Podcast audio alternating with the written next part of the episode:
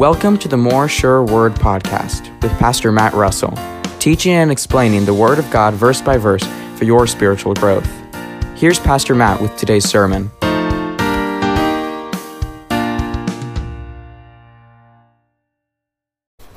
Let's begin with prayer together. Lord, thank you for this time, and thank you that we get to open our word, your word together. Um, I just pray that through it we would grow to love you, we'd grow to cherish you tonight, that we'd be encouraged by what you wrote through John. Prepare our hearts and our minds to hear what you have to say. And Lord, help me. Help me to speak the truth. Help me to bring it clearly and accurately. We pray this in your name. Amen. All right. Please open your Bibles to the letter of First John. As you know, we've been working through First John. And so let's turn there together. As you're turning there, I want to tell you about an interesting survey that was taken by a popular news station. And they were taking a survey of people to find out the answer to one question What is God like? What is God like? And they had to give an answer in one word. And they surveyed a wide range of people. There were eight words that were repeated most often. Some of them were pretty good, some of them were pretty bad. The words that were the eight words that were most commonly answered to the question what is God like were God is fiction. God is non-existent. God is almighty. God is imaginary. God is amazing. God is creator. God is awesome. God is everything. I ask you, what would you say if you had to give a one word answer? What is God like? Love. God is love.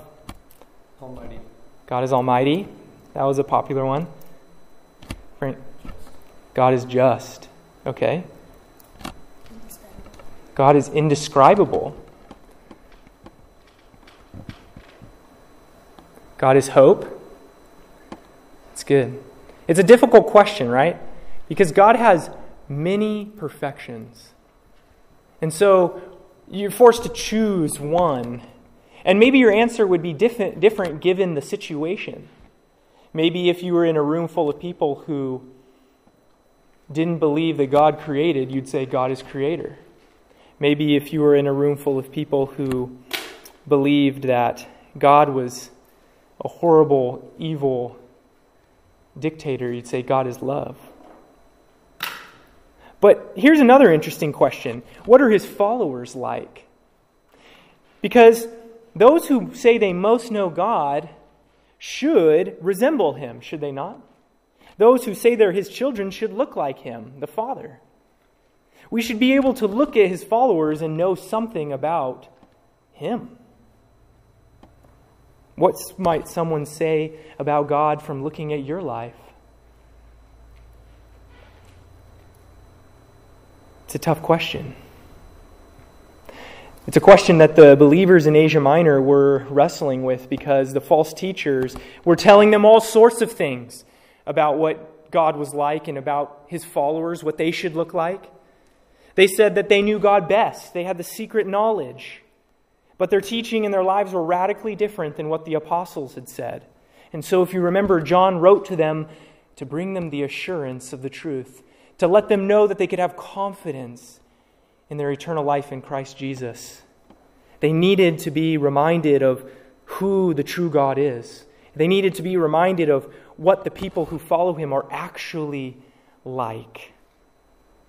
How can we know what God is like? How can we know we have a relationship with Him? How do we know what His followers look like? How do we know if our relationship with Him is unbroken? Read with me 1 John 1 5 through 9. John says this This is the message we have heard from Him and announced to you that God is light, and in Him there is no darkness at all. If we say that we have fellowship with Him, and yet walk in the darkness, we lie and do not practice the truth. But If we walk in the light, as he himself is in the light, we have fellowship with one another, and the blood of Jesus, his Son, cleanses us from all sin. If we say, we don't have any sin, we are deceiving ourselves, and the truth is not in us.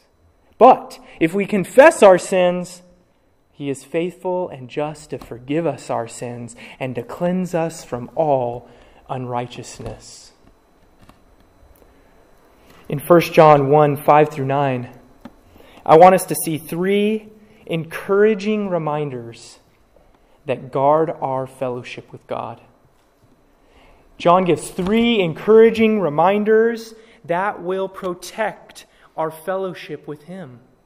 Keep us in the right way. Remind us of how to stay in close, unbroken relationship with God. And we have to begin with Him, with God. If we're going to know what it means to be His follower, for to know what fellowship with Him looks like, we need to know Him. And John knew that.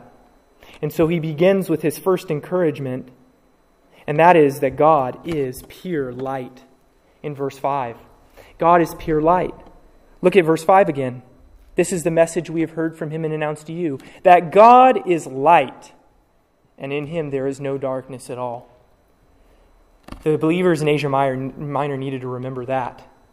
But what does that mean? What is light? What do you mean, John? What do you mean that God is light?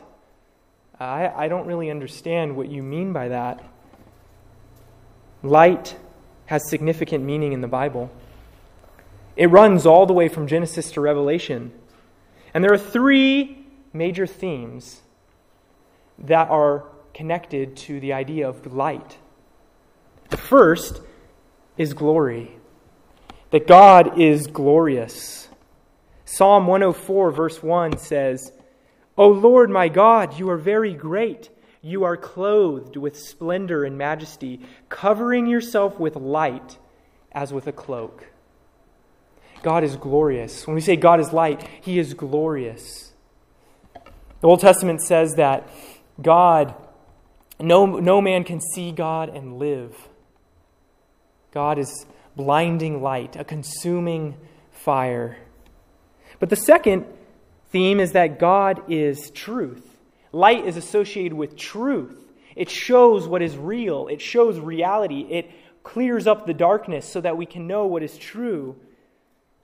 Psalm 36, verse 9 says, For, you, for with you is the fountain of life. In your light we see truth. Isaiah 49 talks about the Messiah is going to be a light to the Gentiles. That is, he's going to show them the way of salvation. We know that Jesus said, I am the light of the world. But the third theme, and the one that I believe John is most focusing on here, is holiness. Holiness. In verses 5 through 9, John repeatedly talks about sin, and he contrasts darkness with light, evil with holiness. John 3 said, Jesus said, The light has come into the world, and men love the darkness rather than the light, for their deeds were evil. For everyone who does evil hates the light and does not come to the light for fear that his deeds will be exposed. Here, John is contrasting light with dark, holiness with evil. And he loves to speak in ways where he gives the positive assertion and then he gives the negative. God is light, and in him there is no darkness. Emphatic. It's as though he's saying there is not one tiny, itty bitty shred of evil in God. He is so holy that at times we can't even fathom his holiness. We could always grow in our understanding of his holiness. It's when we focus on His holiness that we really begin to see ourselves in a true light. When we hold ourselves up in His light, we see all the dirt that is on us clearly. And John needed to tell them look, God is absolutely holy. What does this mean for men and women like us? What does the holiness of God mean for us? How does the holiness of God affect us? We should be. We should be holy. It means we can trust him because he doesn't do anything wrong. It's good. That's an encouragement. God is holy. There is no evil in him. And we'll see that how that comes back around in verse 9. Do you have any other ideas? An absolutely holy God. I think, how can I approach this God in a relationship? I'm not holy. How can I have a relationship with him? John continues with his second encouragement, which brings us great hope. The second encouragement is that Christians live daily in the light. Verses 6 and 7. And he first needs to address the claim that the false teachers were having. Look again at verse 6. If we say that we have fellowship with him, that's what the false teachers were saying. We have fellowship with God. We know God. We have a relationship with God. We share in that eternal life. And yet, what was their life like? And yet, walk in the darkness. We lie and do not practice the truth. John, what do you mean by walking in darkness? What does that mean, to walk in darkness? It's a Hebrew way of saying the pattern of your life. Your walk is the pattern of your life. It's the daily course of your life. It's your nature. It's who you truly are. It's what the actions you do on a daily basis. It's the things you say on a daily basis. It's the thoughts you have on a daily basis. The desires of your heart on a day to day basis. The goals of your life on a day to day basis. It's the obvious nature of your life, the course of your life, the pattern of your life. I remember when I went to Europe with my cousins, my grandma took us on a trip to Europe as a gift, and we went to Europe, and us three teenagers from Southern California, we were wearing surfer type t shirts, and my cousins were blonde girls, and we were saying, like this, like that, and every single restaurant we went into, we were trying to order hot dogs and hamburgers and pizza. And people were coming up to us and saying, You guys are from California, aren't you? We're like, Whoa, not just the US, but California. Why? Why were they saying that? Because it was obvious in the way we talked, in the way we dressed, in the things we ordered, in the natural way we carried ourselves. This is what John's saying. If you say you know God, but the pattern of your life is evil, you're lying to yourself. You don't know God. You can't say you have a part in the fellowship of his eternal life. You can't say you have characteristics of God, that you have a relationship with him if your pa- the pattern of your life doesn't show that you know him. But then John gives the encouragement. But Verse 7 If we walk in the light, as he himself is in the light, we have fellowship with one another, and the blood of Jesus, his Son, cleanses us from all sin. Beloved, little children, remember, you who know God, you walk in the light. You pursue holiness. Your actions are holy. You talk holy about holy things. You desire His holiness. You want to grow in His holiness. You want to pattern your life after your Father. And guess what? You have fellowship with one another. It's interesting that he says in verse 6 if you say you have fellowship with him but walk in darkness, you're lying about having fellowship with him. But then he says if you walk in the light, he doesn't say you have fellowship with him. He says, You have fellowship with one another. You'd expect him to say, You have fellowship with him. It's implied. Why? Because a good indicator of if you know the Father is how you treat his children. We can know if someone has fellowship with God by the way that he treats the children of God, or she treats the children of God. Jesus said, If you love me, you will love the least of these, which is to say, you will love my children. You will love other Christians. John says, If you walk in the light, then the fellowship you have with his children is a pure, loving, holy relationship. But at this point, if you're like me, you're thinking, you've just been stuck on, I don't walk in the light all the time. I'm not perfectly holy as God is perfectly holy. I, I desire holiness. I desire to, to act holy, to speak holy. I want to be like Him. But there's times when I'm walking in the light and then I stumble on that path. Do you still stumble? Do you still sin sometimes? Do you still say that thing that you know you shouldn't have said? You still treat that person like you know you shouldn't have treated them? You still lie at times to get out of something or build yourself up. You still take something with, without asking, without when it's not yours. Look at what John says. It is so encouraging. And the blood of Jesus, his Son, cleanses us from all sin. If you say you know God, then you will walk desiring holiness. The pattern of your life will be holy. The things you say will be holy. But even when we stumble, the perfect work of Christ, his shed blood, cleanses. Present tense, John says, it's still cleansing us of those sins that we commit in the walk. Lord, I'm walking in your holiness, but then I stumble.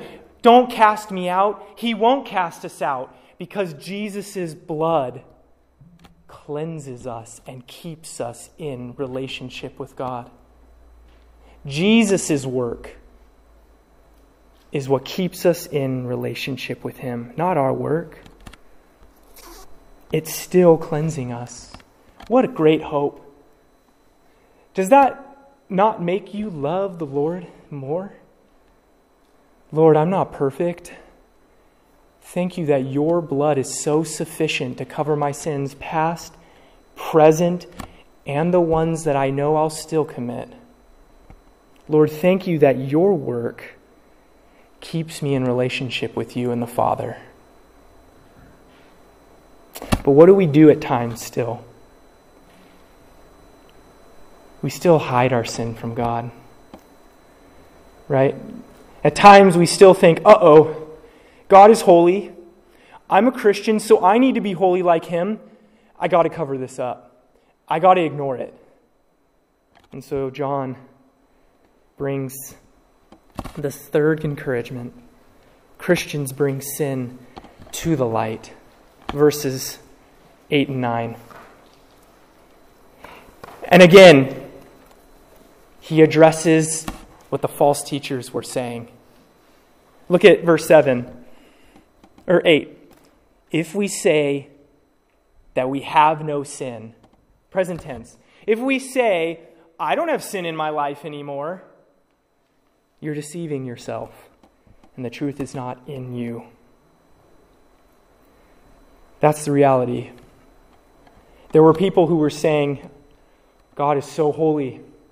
Well, I'll get around that by saying, I'm, I'm, I'm perfectly holy too. I don't sin anymore. I've reached perfection. John says, Not. You're deceiving yourself. Literally, you're telling your mind something that's untrue until you believe it and the truth is not in you. What truth, John? Romans 3:23 For all have sinned and fall short of the glory of God. Isaiah 53 6 All like sheep have gone astray, each of us has turned to his own way. Jeremiah 17 9 The heart is desperately wicked above all things. Romans 3:10 There is none righteous, no, not even one. It's clear. Every person sinned. Every person sins still. But some people try to reason around it by saying, No, I don't sin anymore. And maybe you don't say that out loud to people, to God. I don't sin anymore. But what are some ways that we act like that's true of us? What are some ways that, even though we don't say it out loud, we show that to be the case in our life? Trying to ignore sin. Oh, well, doesn't really matter. I'll make light of it. It's not important. God doesn't care. He'll still accept me. What else? We try to justify it. Try to justify it. Well, I did a lot of good stuff today too. That should balance it out. Or, hmm, well, that's not really a sin because, you know, X, Y, and Z. What else?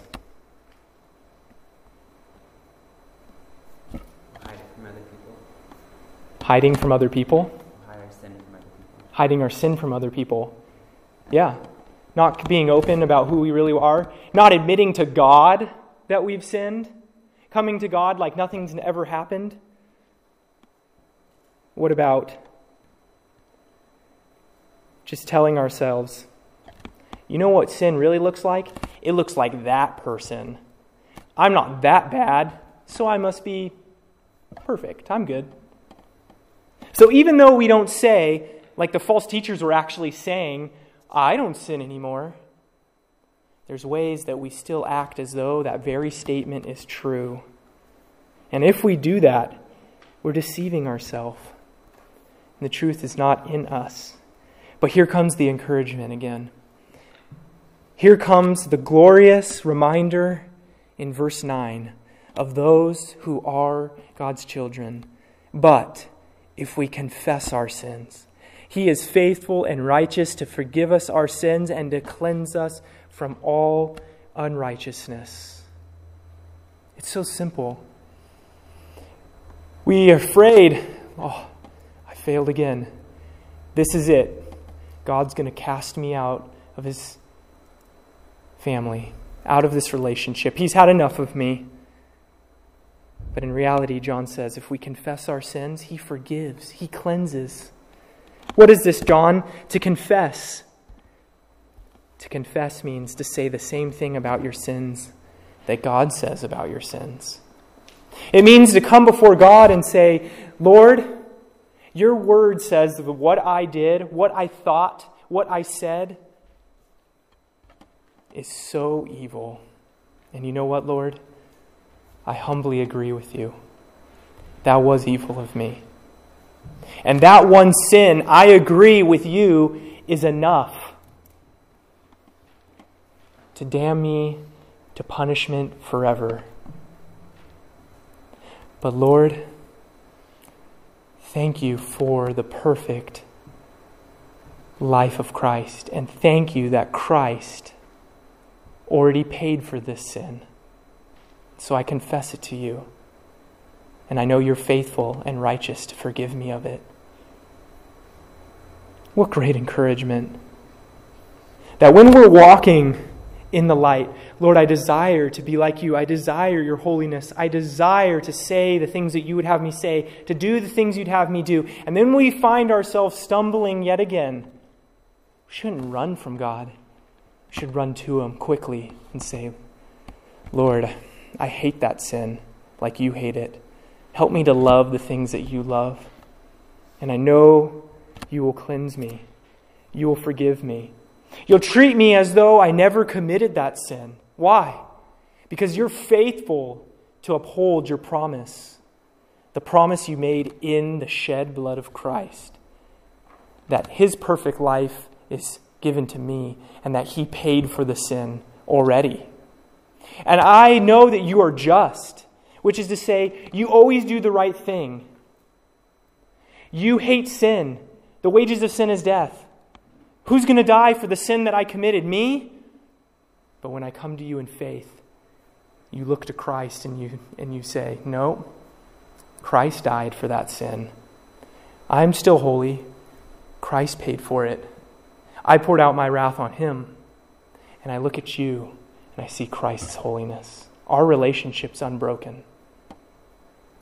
And so we stand in the light because we stand in Christ. We stand in Christ, and because of Him, our fellowship is secure.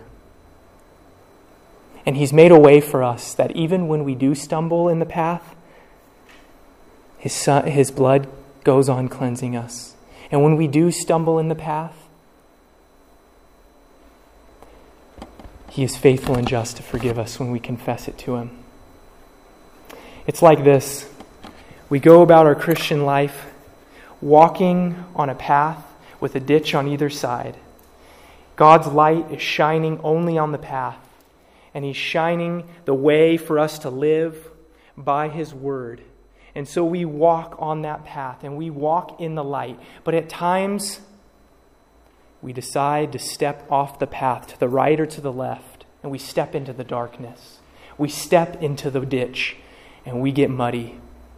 But when we quickly run back to Him, and we step back into the light, not hiding, but stepping back into the light and saying, Lord, I did step away, and look at me.